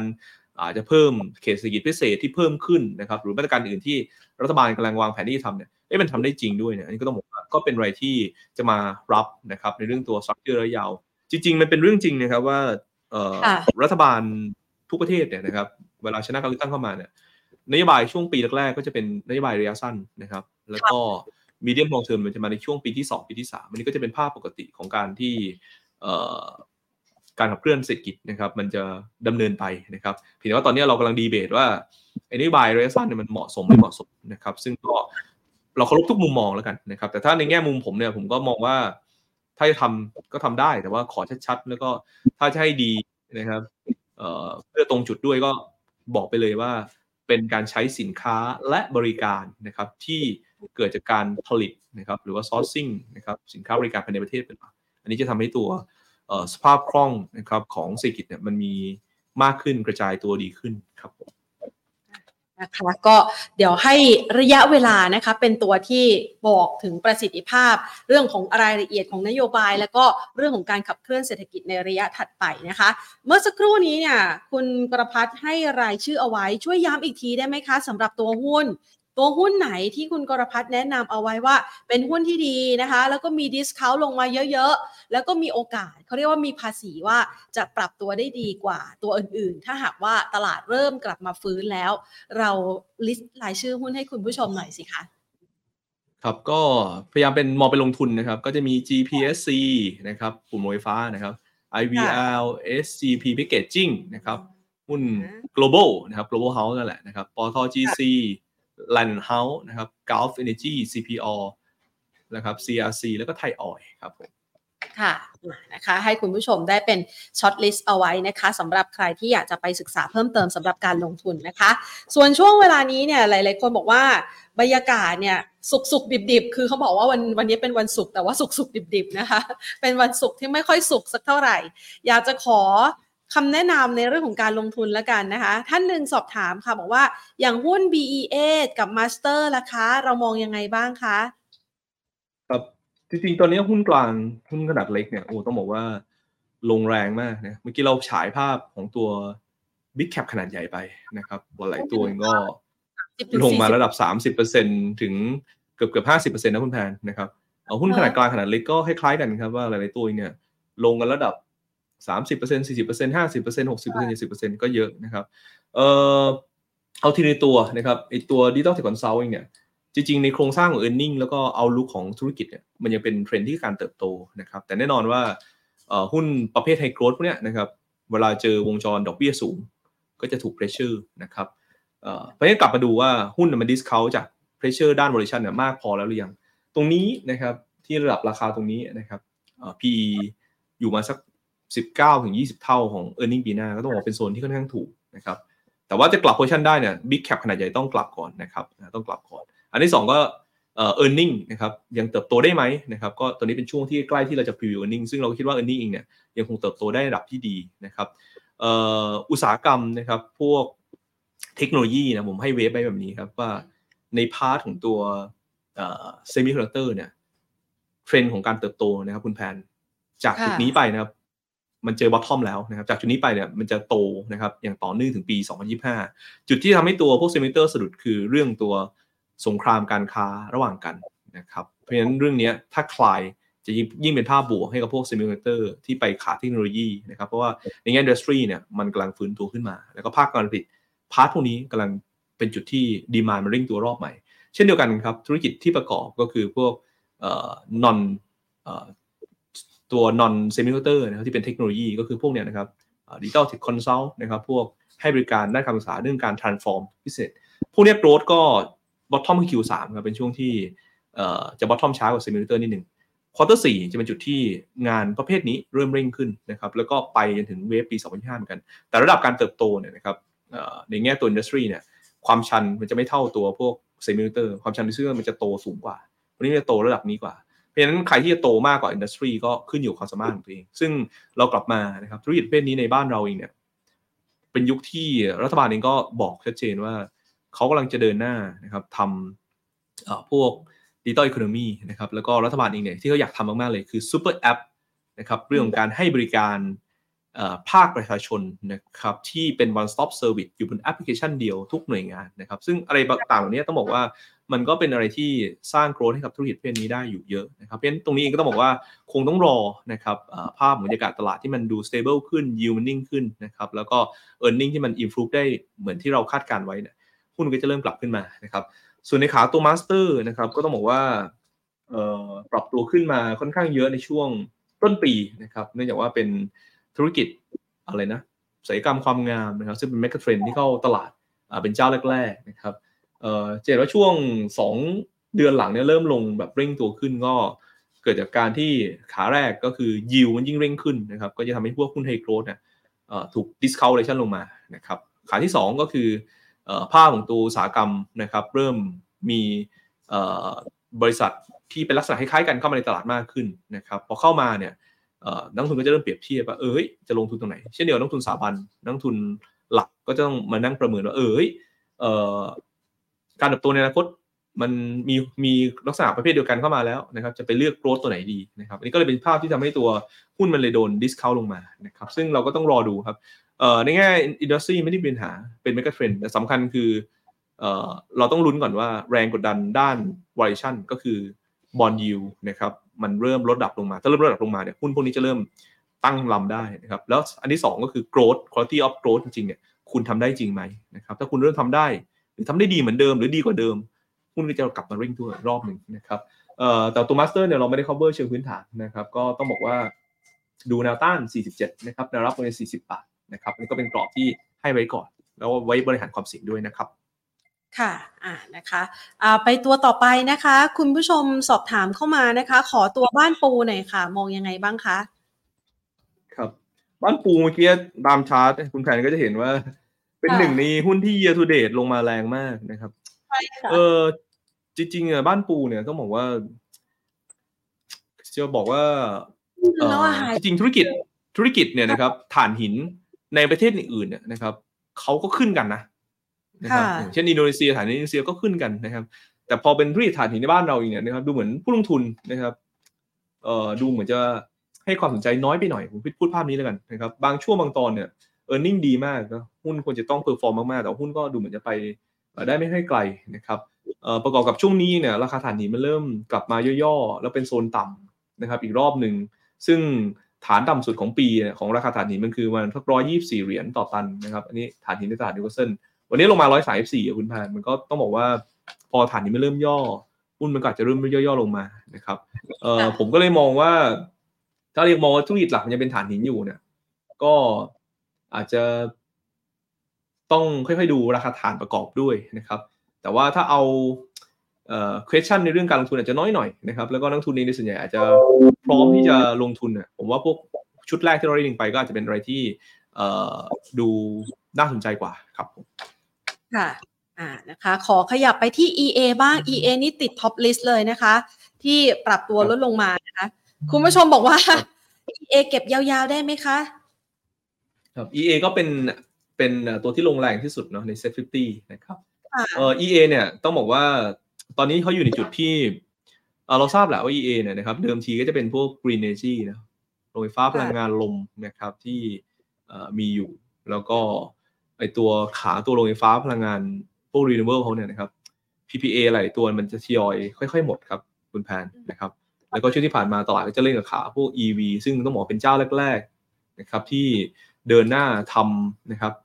ธุรกิจ อี วี เต็มรูปแบบนะผมเรียกว่าแทบจะครบวงจรในบ้านเราทั้งชาร์จจิ้งใช่ไหมครับทั้งในส่วนตัวแบตเตอรี่สโตเรจทั้งในส่วนตัวรถยนต์ซึ่งเป็นเป็นแบรนด์ของเขานะครับก็ต้องบอกว่าเขาก็มีครบถ้วนจริงนะครับซึ่งตลาดก็เล่นกับทีมเพลย์เรื่องนี้นะครับมาระยะเวลาหนึ่งนะครับแต่ว่าจนถึงตอนนี้ก็ต้องบอกว่าโครงสร้างรายได้นะครับของตัวพวกธุรกิจไฟฟ้าทั้งหมดพวกยานยนต์ไฟฟ้าทั้งหมดนะครับในระบบนิเวศของยานไฟฟ้าของ อี เอ เนี่ยมันก็อาจจะยังไม่สามารถชดเชยนะครับพวกโรงไฟฟ้าดั้งเดิมได้ นะครับมันก็เลยเป็นจุดที่ทำให้หุ้นเองเนี่ยมันก็ย่อลงมานะครับเพราะฉะนั้นก็คงต้องรอดูว่าสเกลของตัวพวกธุรกิจยานยนต์ไฟฟ้าที่มันเร่งขึ้นนะครับจะมีเวฟอีกเมื่อไหร่นะครับถ้ามีหุ้นมันก็อาจจะเริ่มกระเตื้องขึ้นแต่ตอนนี้แรงกดก็คือรายได้จากตัวโรงไฟฟ้าที่มันชะลอลงครับครับค่ะตัวต่อไปนะคะเทสโก้ค่ะมองยังไงบ้างคะเทสโก้จริงๆน่าสนใจครับเพราะว่าส่วนทางคนอื่นถ้าจำได้ครับคือคือถ้าจำได้เนี่ยต้องบอกว่าหุ้นเองเคยเปอร์ฟอร์มมากๆเวฟของไซเคิลของตัวเทสโก้จะดีก็คือจุดที่น้ำมันนะครับสูงสุดแล้วเริ่มทยอยลงเรื่อยๆนะครับพอลงเนี่ยก็จะทำให้ตัวเอ่อสเปรดของตัวแอสฟัลต์กว้างขึ้นนะครับนี่คือขาแรกจำจำไซเคิลได้เลยนะครับเอ่อแต่ว่ารอบนี้มันมีเรื่องพิเศษเข้ามาคือเดิมทีเนี่ยเขามีเอ่อแหล่งนำเข้านะครับตัววัตถุดิบที่ถูกก็คือพวกน้ำมันที่เป็นพวกเอ่อ heavy crude นะครับในเวเนซุเอลานะครับซึ่งเอ่อพอสหรัฐมีปัญหากับตัวเอ่อเวเนซุเอลาเนี่ยก็คว่ำบาตรไปก็ทำให้ตัว Tasco เนี่ยมีปัญหาเรื่องการต้องไปหาแหล่งอื่นมาซึ่งหาที่ไหนมันก็คอสมันก็สูงกว่านะครับก็เป็นที่มาว่าเขาก็เมนเทนแนนซ์เรื่องนี้มาสักปีสองปีนะครับเอ่อไอตอนที่คว่ำบาตรเนี่ยโอ้โหหุ้นลงสามฟลอร์นะครับลงแบบปึ้งๆๆลงไปเลยครับคุณแผนเพราะว่าเฟดเค้ามันเชนไปเลยนะครับเอ่อแต่ว่าพอมาตอนนี้เนี่ยนะครับดูเหมือนว่าสหรัฐเองเนี่ยก็เห็นว่าน้ำมันสูงก็อยากจะลดผลกระทบเรื่องน้ำมันสูงว่ามันก็เฮิร์ตตัวเองด้วยก็เริ่มไปผ่อนคลายการคว่ำบาตรจากเวเนแล้วก็เวเนเนี่ยก็จะมีการเลือกตั้งสถานีใหม่นะครับเขาก็ใช้เป็นออปชันในการที่จะคลายก็กลายเป็นว่าตอนนี้กลับมานำเข้าน้ำมันจากเวเนได้หกเดือนข้างหน้านะครับก็เป็นสัญญาณที่ดีว่าฟันดาเมนทัลมันเปลี่ยนมันเปลี่ยนละคุณจะได้ตัวต้นทุนที่ถูกนะครับกลับมาครับแล้วประกอบน้ำมันเนี่ยค่อยๆลงด้วยหุ้นก็อาจจะเป็นรอบของการฟื้นตัวนะครับอย่างไรก็ตามควอเตอร์สามเนี่ยนะครับใครที่ไปลงทุนทัสโก้ต้องรู้นะครับว่าผลประกอบการในควอเตอร์สามน่าจะเป็นจุดที่ต่ำสุดคือยังไม่ดีพูดง่ายๆนะครับแต่ควอเตอร์สี่เนี่ยคุณจะลุ้นได้แหละนะครับคุณจะลุ้นได้แล้วเพราะว่าคุณมี cost structure ที่ถูกลงกลับมาอันนี้คือ fundamental change ครับหุ้นมันเลย perform ขึ้นมามูลค่าพื้นฐานเนี่ยคุณอนุวัฒน์นะครับนักวิเคราะห์มิสมอลแคปเราวางไว้ที่ ยี่สิบเอ็ดบาทสามสิบนะนะครับส่วนการเก็งกำไรนะครับแนวต้านก็สิบแปดหกกับสิบเก้าบาทนะครับแนวรับอยู่ที่สิบแปดบาทครับผมค่ะ เค เค พี พอเข้าได้หรือยังคะครับเอ่อ เค เค พี โอ้โหต้องบอกว่า earning นะครับเป็นหนึ่งในตัวที่ earning ออกมาน่าผิดหวังมากของตัวเอ่อ sector กลุ่มเอ่อธนาคารพาณิชย์นะครับแต่ก็เข้าใจได้นะครับเพราะว่า เค เค พี เนี่ยเป็นเอ่อผมเรียกว่าเป็น diversified banking ก็ได้นะครับเพราะว่า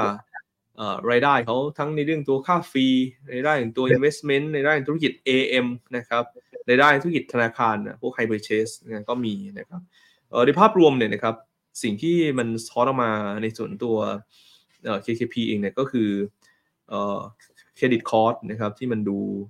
มีสัญญาณที่เสี่ยงขึ้นนะครับ credit cost เพิ่มขึ้นจากหนึ่งร้อยแปดสิบถึงสองร้อยยี่สิบเจ็ด basis point นะครับขยับไปแถวสองร้อยห้าสิบเจ็ดถึงสองร้อยเจ็ดสิบเจ็ดนั่นหมายความว่าคอสคุณ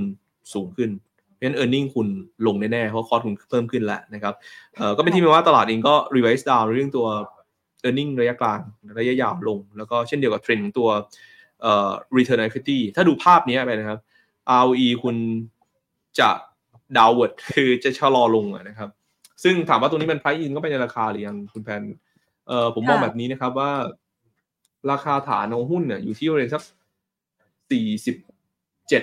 จุดเจ็ดห้ากับสี่สิบหกบาทตรงเนี้ยนะครับถ้าอยู่ก็มีลุ้นครับว่าจะฟื้นตัวนะครับแต่ว่าถ้ามองเป็นเป็นไซเคิลหน่อยนะครับไซเคิลเนี่ยเวลาดูว่าเออตรงนี้มันเป็นระดับที่ดอกเบี้ยมันพีคนะครับนั่นหมายว่า price in ในเรื่องตัว credit cost อ่าในด้านราคาหุ้นมันจะตอบรับล่วงหน้ามาก่อนก็เป็นไปได้เหมือนกันนะคุณแทนว่าตรงนี้หุ้นมันอาจจะ price in เรื่องรายไปมากก็เหมาะสำหรับคนที่เป็น contrarian สายสวนนะสายสวนนะครับแต่ถ้าคนที่เขาเล่น fundamental เนี่ยตรงนี้เขาเขาอาจจะไปเลือกอ่า K Bank นะครับอาจจะไม่ใช่ธุรกิจมันคล้ายกันนะแต่ K Bank เองเนี่ยหุ้นอยู่โซนล่างเหมือนกันแล้วก็ asset quality ดีขึ้น อาร์ โอ อี โดดขึ้นไปใกล้กับตัว บี บี แอล นะผมว่า evaluation คุณ discount กว่าคือถูกแบบเนี้ยนะครับก็อาจจะเป็นทางเลือกสำหรับนักลงทุนใครที่เน้นปลอดภัยก็อาจจะไปดู K Bank นะครับแต่ใครที่เป็นสาย contrarian บอกว่าโอ้ยหุ้นเอ่อธนาคารเกียรติเนยคินนะยิวปีนึงเนี่ย ห้าเปอร์เซ็นต์ หกเปอร์เซ็นต์ ตรงนี้ฉันเอาก็ตรงนี้ก็เป็นจุดที่น่านะครับน่าน่าสนใจเหมือนกันครับผม ค่ะตัวต่อไป จี พี เอส ซี ที่คุณกรภัทรแนะนำรับตรงไหนดีคะครับเอ่อ จี พี เอส ซี นะครับก็กรอบสักสี่สิบบาทจนถึงบริเวณสามสิบเจ็ดบาทเนี่ยก็เป็นจุดที่น่าซื้อลงทุนครับผมค่ะตัวต่อไป N-cap ค่ะมองยังไงบ้างคะ N-cap เอ่อเราไม่ได้ cover เลยคือพื้นฐานนะครับจะเห็นว่าเอ่อหุ้นในส่วนตัวพวก listing เองเนี่ยนะครับตัวที่มันเริ่มสร้าง pattern กันหน่อยก็คือไม่ได้ทำโลแล้วก็คือพวกเอ่อ เอ็ม ที ซี พวกสวัสดิ์อะไรพวกเนี้ยนะครับอันนี้หมดตัวพวกเอ่อหุ้นจำนำทะเบียนนะเพราะว่าโอ้ปีที่แล้วเป็นปีเขาโดนหลายเรื่องเลยแล้วก็หุ้นส่วนใหญ่พวกนี้จะบอททอมในช่วงต้นปีจนถึงตอนนี้หุ้นพวกนี้ก็ดีขึ้นมาได้หน่อยนะครับแม้ยูเอส ดีจะติดลบแต่ก็อาจจะติดลบไม่มากนะครับเอ่อก็ต้องยอมรับว่าหุ้นลักษณะเนี้ยนะครับก็ต้องให้พวกเอ่อ เอ็ม ที ซี พวกสวัสดิ์อะไรพวกเนี้ยนะครับมีสัญญาการฟื้นตัวก่อนนะครับพวกขา N-cap อะไรพวกนี้ถึงจะเริ่มเห็นสัญญาณนะครับแล้วก็ต้องดูแบบนี้ครับว่าถ้าทิศทางการคอนซูมการพวกของพวกสี่ฐานรากเริ่มกระตุ้นขึ้นเช่นพวก Digital Wallet นะครับเอ่อออกมาจริงๆนะนะครับแล้วตรงจุดด้วยนะอะไรเงี้ยนะครับพวกหุ้นลักษณะนี้จะเริ่มฟื้นครับเอ่อเพราะฉะนั้นผมตอบในเชิงของตัวเทคนิคอลก่อนแล้วกันกรอบนะครับสองบาทเก้าสิบสี่กับสามบาทนะครับเป็นแนวต้านการกลับไปในสามบาทอาจจะมีลุ้นนะครับเป็นภาพของการฟื้นตัวระยะสั้นนะครับส่วนตัวแนวรับนะครับอยู่ที่บริเวณโอ้แนวรับมันลึกเหมือนนะคุณแผนนะครับแนวรับคือมันยังเป็นขาลงอยู่นะก็ต้องบอกบอกแบบนี้เพราะว่าถ้าแพทเทิร์นหุ้นหลายๆตัวก็เป็นภาพเดียวกันหมดครับอยู่ในโน้มขาลงกราฟไม่น่าซื้อแต่เราก็ต้องพยายามมองหาไอ้ value จริงๆอยู่ตรงไหนแต่ตัวนี้เนื่องจากว่าเราไม่ได้ cover เชิงพื้นฐานผมก็เลยบอกยากว่าตัวนี้เป็น value zone หรือเปล่าสองบาทห้าสิบไม่ควรย่อหลุดนะครับผมค่ะ Jasmine ค่ะ J A S Jasmine มองยังไงคะครับ Jasmine ก็ต้องบอกหุ้นเองก็ยืนสองบาทได้ค่อนข้างนิ่งนะครับหลังจากที่ลงไปแถวๆบาทยี่สิบในช่วงประมาณสักมิถุนายนกรกฎาคมนะครับเอ่อตัวนี้เป็น trading gap นะหนึ่งบาทเก้าสิบต้องไม่หลุดนะถ้าหลุด stop loss นะครับแล้วก็หลบออกมาเลยนะครับส่วนด้านบนเนี่ยถ้าจะลุ้นขึ้นก็ต้องผ่านสองบาทยี่สิบก่อนนะครับเป็นกรอบเป็นแบนเลยตีไว้เลยครับผมค่ะอ่าตัวต่อไปนะคะขอ Wise ค่ะWise มีทุน สิบบาทห้าสิบ อื้อครับก็ต้องบอกว่ารอบของตัวพวกโลจิสติกส์นะที่เป็นบิ๊กไซเคิลก็ผ่านพ้นไปนะในไซเคิลปีสองพันยี่สิบ สองพันยี่สิบสองนะครับก็ตอนนั้นก็อย่างที่เราทราบกันว่าโควิดสิบเก้านะครับ Activity Shot แล้วก็ Rebound กลับมา Supply Shortage นะครับเพราะฉะนั้นภาพของตัวค่าระวาง Freight Forwarder เนี่ยโอ้โหต้องบอกว่ามาจิ้นถางมาจิ้นกว้างนะครับแล้วรอบนี้ก็เป็นรอบปรับ position นะครับหุ้นก็ลงมานะครับเอ่อตัว Wise เนี่ยนะครับโครงสร้างรายได้มันมีอยู่สามส่วนนะทางบกทางอากาศทางน้ำนะครับเอ่อในข่าวตัวทางบกเนี่ยผมคิดว่าปีสองพันยี่สิบสามหรือเอ้ยสองพันยี่สิบสี่นะครับของบ้านเราจะดีขึ้นนะครับเพราะฉะนั้นถ้าใครจะเล่นพวกขาพวกโลจิสติกเนี่ยผมอยากให้ไปโฟกัสพวกเอ่อในประเทศแล้วก็เป็นขาที่ไปกับเขาเรียกอะไรนะไปกับพวกเอ่อเอ่อภายในมากกว่านะครับเอ่อแต่ว่าตัว Wise เนี่ยก็หนึ่งในสามก็จะเป็นเอ่อทางบกนะครับก็อาจจะพอรอลุ้นการฟื้นตัวของเศรษฐกิจไทยในช่วงปีหน้านะครับตอนนี้ฐานราคาหุ้นก็ดู ห้าบาทเจ็ดสิบ กับ ห้าบาทนะนะครับฐานหลักคือห้าบาทเลยครับแล้วก็แนวต้านด้านบนอยู่ที่เอ่อเจ็ดบาทนะหุ้นตัวนี้จริงๆเนี่ยเราเริ่ม cover ผมเข้าใจว่าก็น่าสักเนี่ยประมาณห้าบาทนี่แหละรอบก่อนที่หุ้นจะค่อยๆขึ้นไปรอบก่อนครับผมค่ะเอ่อขอถามขอเดี๋ยวคุณผู้ชมคะตอนนี้เราปิดรับคำถามแล้วนะคะขอสักห้าตัวนะคะเอ่อ ดับเบิลยู เอช เอ ค่ะมองยังไงบ้างคะครับเอ่อนิคมอุตสาหกรรมนะครับเป็นหุ้นที่ถ้าใครถืออยู่แล้วก็เหมือนกับเอ่อตามคำแนะนำของเรามาต้นปีเนี่ยต้องบอกว่าคุณก็จะโอเคหน่อยนะคุณจะอาจจะไม่รู้สึกว่าหุ้นมันลงนะครับเหมือนคนอื่นๆนะครับเพราะว่าเออเราเคยพูดไปนะครับในบทวิเคราะห์รายปีสิ้นปีแล้วเนี่ยว่านิคมอุตสาหกรรมมันเป็นบิ๊กธีมนะครับ ดับเบิลยู เอช เอ อมตะนะครับต้องบอกว่าโอ้ถ้ามาดู year to date นะครับ ดับเบิลยู เอช เอ อมตะก็ถือว่าให้รีเทิร์นค่อนข้างดีนะนะครับเอ่อ ดับเบิลยู เอช เอ เนี่ยรีเทิร์น year to date สามสิบเปอร์เซ็นต์ น่ะนะครับแล้วก็อมตะก็ประมาณสักเกือบๆ ยี่สิบเปอร์เซ็นต์ นะครับเอ่อแต่เนื่องจากว่าตอนนี้หุ้นมันมีหลายตัวที่มันอยู่ในโซนล่างมากกับคุณแผนนะครับเพราะฉะนั้นหมายความว่าเอ่อผมไม่รู้นะว่าตัวเอ่อนิคมเนี่ยมันจะมีแรงกระแทกหรือขายทำอะไรอีกหรือเปล่านะครับ ว่ามันจะมีเงินที่เข้ามาพักด้วยแล้วก็เงินที่เล่นกับบิ๊กเพลย์ด้วยแต่ในภาพรวมเนี่ยต่อให้ลงมาเนี่ยหุ้นมันก็จะเป็นการพักเพื่อที่จะค่อยๆฟื้นขึ้นมานะครับเพราะฉะนั้นตรงนี้เนี่ยผมแนะนำแบบนี้ครับว่าใครอยากได้นิคมให้ดูวันที่มันลงแรงๆนะค่อยๆเอ่อมองเป็นซื้อนะครับแนวรับเนี่ยถ้าบริเวณห้าบาทหลุดนะผมคิดว่าการพักตัวแถวสี่บาทหกสิบห้าอาจจะเกิดก็ได้นะครับไม่ได้มีปัญหาในเชิง fundamental อะไรแต่ว่าที่มันลงมาคืออาจจะมีการที่ flow switching นะครับจากหุ้น upper form ไปหุ้นที่มันมีเอ่อ risk reward medium to long term มากกว่าแต่ด้วยความที่มันเป็นเอ่อ big team ในช่วง สองถึงสาม ปีข้างหน้าเนี่ยนะครับท้ายสุดหุ้นมันกระแทกมาเนี่ยฐานจะแข็งแรงครับผมว่าสี่บาทหกสิบมันจะไม่หลุดมันก็จะซิกแซกขึ้นไปนะครับก็แนะนำแบบนี้ครับผมคุณผู้ชมถามมานะคะขอกรวบรวมกันเลยละกันนิคมอุตสาหกรรมแถวสองคุณผู้ชมบอกแบบนี้ เจ ซี เค กับ พี ไอ เอ็น มีความเห็นยังไงบ้างคะครับก็จริงๆถ้าเราเลือกโซนก็ปิ่นทอง พี ไอ เอ็น ก็น่าสนใจเพราะว่าหุ้นมันอยู่ในโซนเอ่อตะวันออกเหมือนกันนะครับคือเขตตะวันออกเนี่ยจะเป็นเขตที่เราพยายามจะเร่งยกระดับศักยภาพนะครับของภาคการผลิตภาคของการลงทุนเพื่อดึง เอฟ ไอ เข้ามาเพราะฉะนั้นหลายภาคส่วนเราเห็นว่าโครงสร้างพื้นฐานของไทยเนี่ยมันคือซัพพอร์ตนะครับฐานการผลิตของตัวภาคตะวันออกเพราะฉะนั้นอุตสาหกรรมปิ่นทองก็จะเป็นตัวหนึ่งที่ได้ประโยชน์เชิงบวกก็อาจจะเป็นแถวสองที่อาจจะมีความน่าสนใจนะครับก็พยายามดูเป็นตั้งรับนะครับตอนนี้ตลาดมันเบี่ยงผันผวนน่ะนะครับ สามบาทแปดสิบ สามบาทเจ็ดสิบเป็นแนวรับครับผมค่ะเอราวัณค่ะครับเอราวัณผมแนะนำซื้อนะตรงนี้ผมว่าเอ่อท่องเที่ยวเรายังไม่พีคนะครับเอ่อปีนี้อย่างน้อยๆยี่สิบเจ็ดล้านรายผมว่าผมดูตัวเลขแล้วเห็นเห็นละนะครับแต่เผลอๆเนี่ยถ้าเกิดเอ่อโมเมนตัมมันมาเริ่มฟื้นเนี่ยพฤศจิกาธันวาเนี่ยอาจจะได้ถึงยี่สิบเก้านะครับก็เป็นภาพที่ทำให้ตัวภาคบริการนะครับยังไปได้ค่อนข้างดีแล้วเราอย่าลืมภาพหนึ่งว่าคุณจะซื้อหุ้นท่องเที่ยวหุ้นภาคบริการบ้านเราเนี่ยในจุดที่ดีได้ก็ต้องซื้อในบรรยากาศที่มันแย่ๆนะครับเพราะฉะนั้นใกล้ๆห้าบาทบวกลบนะครับเอราวัณน่าซื้อครับผมแล้วก็ปีสองพันยี่สิบสี่เนี่ยนะครับเอ่อทางสมมติฐานการคาดการ จี ดี พี ของเราของกรุงศรีรีเสิร์ชเนี่ยก็คาดการว่านักท่องเที่ยวต่างชาตินะครับอาจจะมาถึงสามสิบห้าจริงๆผมแอบหวังว่ามันอาจจะเซอร์ไพรส์ไปแล้วแถวใกล้ๆสี่สิบนะก็เป็นไฮเดิมของเราด้วยถ้าเกิดเป็นแบบนั้นเนี่ยโอ้ต้องบอกว่าพวกท่องเที่ยวภาคบริการเนี่ยนะครับโดยเฉพาะที่เป็น pure play โรงแรมในประเทศในสัดส่วนสูงบริการในประเทศสูงกว่า เก้าสิบเปอร์เซ็นต์ อย่างเอราวัณเนี่ยก็มีโอกาสที่ดีครับอ่า เอ โอ ที ขออันนี้ครบรวมแล้วกันนะคะ เอ โอ ที ลงเรื่อยๆเลยกับ A กับ เอ เอ วี มองยังไงบ้างคะเอ่อ เอ โอ ที นะครับก็เอ่อคล้ายๆเอราวัณนะครับว่ามันลงมาก็เนี่ยเนื่องจากภาพของตัวบรรยากาศตลาดไม่เอื้อนะครับส่วนหนึ่งแล้วก็มีเซนติเมนต์ลบที่เราไล่ดิ่งมานะครับราคาหุ้นเอ่อหกสิบเจ็ดบาทหกสิบห้าบาทนี่ผมว่าเป็นโซนที่น่าซื้อนะนะครับใครที่ชอบหุ้นใหญ่นะครับเรามองกลับไปอย่างน้อยๆเนี่ยเจ็ดสิบสี่บาทบวกลบเนี่ยได้อยู่แล้วนะครับก็ลงทุนได้นะครับแต่ว่าแฟร์พื้นฐานเราเนี่ยปีหน้าอยู่ที่แปดสิบสี่ถึงแปดสิบห้าบาทครับผมค่ะ เอ เอ วี ล่ะคะครับ เอ เอ วี ก็เอ่อลงมาค่อนข้างลึกนะครับ เอ เอ วี นะครับเพรสเชอร์ของ เอ เอ วี ในช่วงเอ่อ คิว สาม ก็ราคาน้ำมันด้วยนะครับแล้วน้ำมันขึ้นแรงๆมันก็จะกดดันเรื่องต้นทุนนะครับเอ่อตัวนี้แนวรับอยู่ที่บาทแปดสิบกับบาทเก้าสิบนะครับต้านบนดูสองบาทยี่สิบก่อนครับผมค่ะ ซี พี โอ ห้าสิบเจ็ดบาทหกสิบสตางค์เป็นต้นทุนค่ะอยากจะขอราคาถั่วเพิ่ม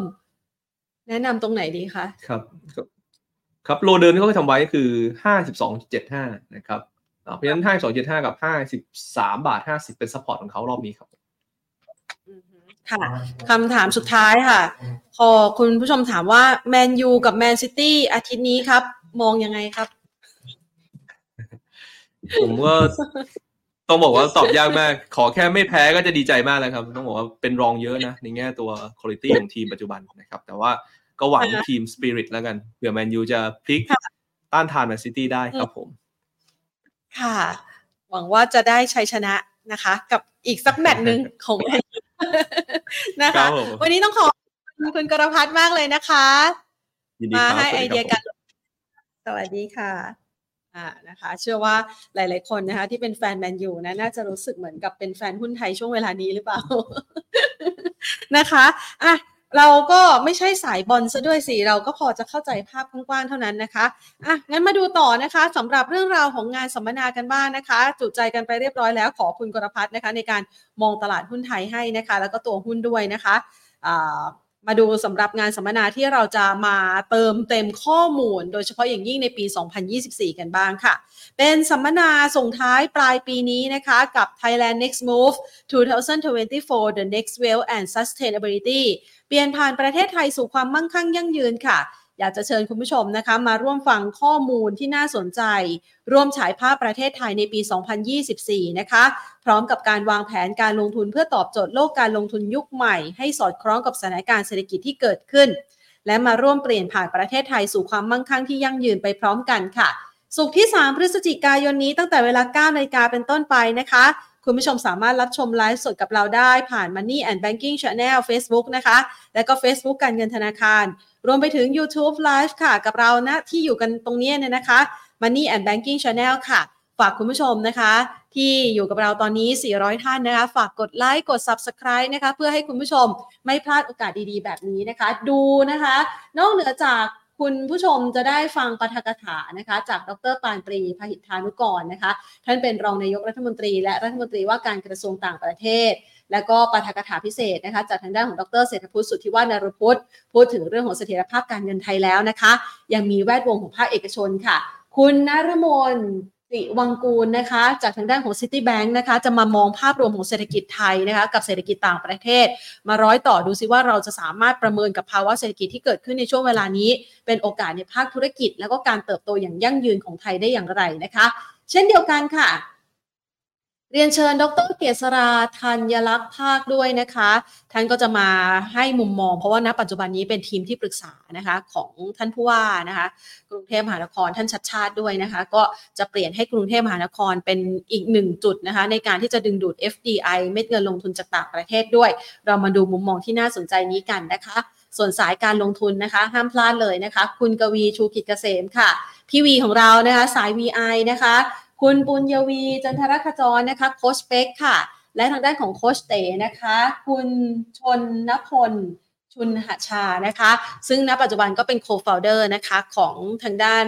ซูเปอร์เทรดเดอร์ด้วยนะคะหลายเชื่อว่าท่านและทุกท่านเนี่ยเป็นแฟนคลับกันอยู่แล้วนะคะกับทั้งพี่วีกับทั้งโค้ชเป็กแล้วก็โค้ชเต๋ด้วยนะคะหลายๆท่านเนี่ยมามูมาดูมุมมองกันดีกว่านะคะว่าโอ้โหปีที่ยากลำบากแบบนี้เนี่ยเขาสามารถวางแผนการลงทุนให้ชนะตลาดได้ยังไงหรือถ้าพลั้งพลาดไปมันแน่นอนว่าการลงทุนเนี่ยนะคะมันมีจังหวะที่ดีแล้วก็จังหวะที่แย่นะคะจังหวะที่แย่แบบนี้มันอาจจะเป็นช่วงหนึ่งของการปรับตัวลดลงของพอร์ตแล้วปีหน้ามันจะสามารถเปลี่ยนโอกาสของการทำจุดต่ำสุดเป็นโอกาสของการสร้างผลตอบแทนที่ดีขึ้นได้ยังไงเดี๋ยวเรามาดูมุมมองที่น่าสนใจต่างๆเหล่านี้กันนะคะฝากคุณผู้ชมกดไลค์กด Subscribe นะคะ Money and Banking Channel YouTube ที่ท่านกำลังดูอยู่นะปัจจุบันนี้นะคะจะได้ไม่พลาดการเตือนกับเรานะคะหรือถ้าหากว่าท่านใดไม่อยากพลาดเลยนะคะเดี๋ยวคุณผู้ชมเราจะมีลิงก์นะคะที่เป็น ไลน์ นะคะแอปพลิเคชันของเรา Market Today นะคะให้คุณผู้ชมเนี่ยได้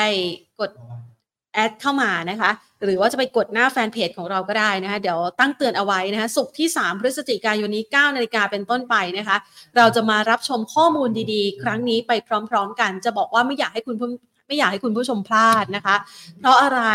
เราเนี่ยตั้งใจจัดงานสัมมนาขึ้นนะคะเพื่อที่จะมาให้ข้อมูลที่ดีกับการลงทุนกับคุณผู้ชมกันเราเพิ่งคุยกันเรื่องของคริปโตเคอเรนซีกันไปเมื่อเดือนที่ผ่านมานะคะน่าจะเป็นสักประมาณต้นเดือนกันยายนนะคะเราคุยกันตั้งแต่บิตคอยน์กำลังต่อแต่ต่อแต่อยู่สักประมาณ สองหมื่นหกพัน สองหมื่นเจ็ดพัน เลยนะคะช่วงเวลานั้นเนี่ยเราตั้งใจเลยทำสัมมนาครั้งนั้นขึ้นมานะคะเพราะว่าเรามองเห็นว่าโอกาสของการปรับตัวเพิ่มขึ้นของ Bitcoin เนี่ยมันมีโอกาสเกิดขึ้นในช่วงข้ามปีต่อจากนี้แล้วก็มีปัจจัยหลายๆอย่างที่เป็นฟังก์ชันที่จะเข้าไปช่วยสนับสนุนให้โอกาสการลงทุนในสินทรัพย์ดิจิทัลนั้นมีความน่าสนใจมากยิ่งขึ้น